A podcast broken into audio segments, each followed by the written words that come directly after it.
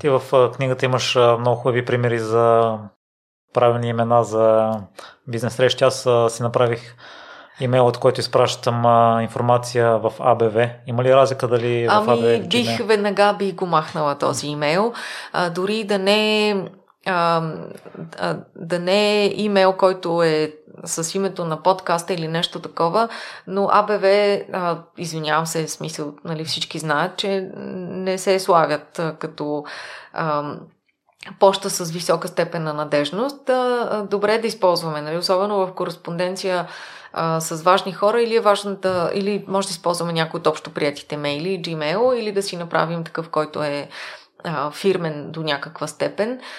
Но просто тези тези почти не, не седят добре. Нали? По-добре да не навлизаме в тази тема, за да няма обидени, а, но не се счита за професионално, ако се използват този тип почти. Да.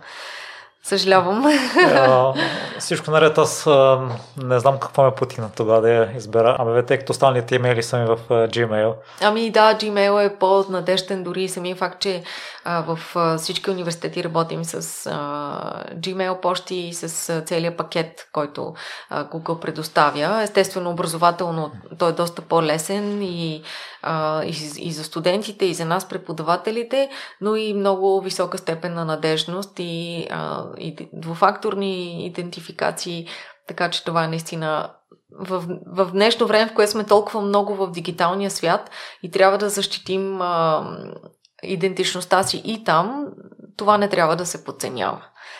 Така че тук малко нали, излязохме в страни, но като, просто като съвет и като човек, който вижда как се възприемат тези почти в професионалния свят, по-добре да се избягват.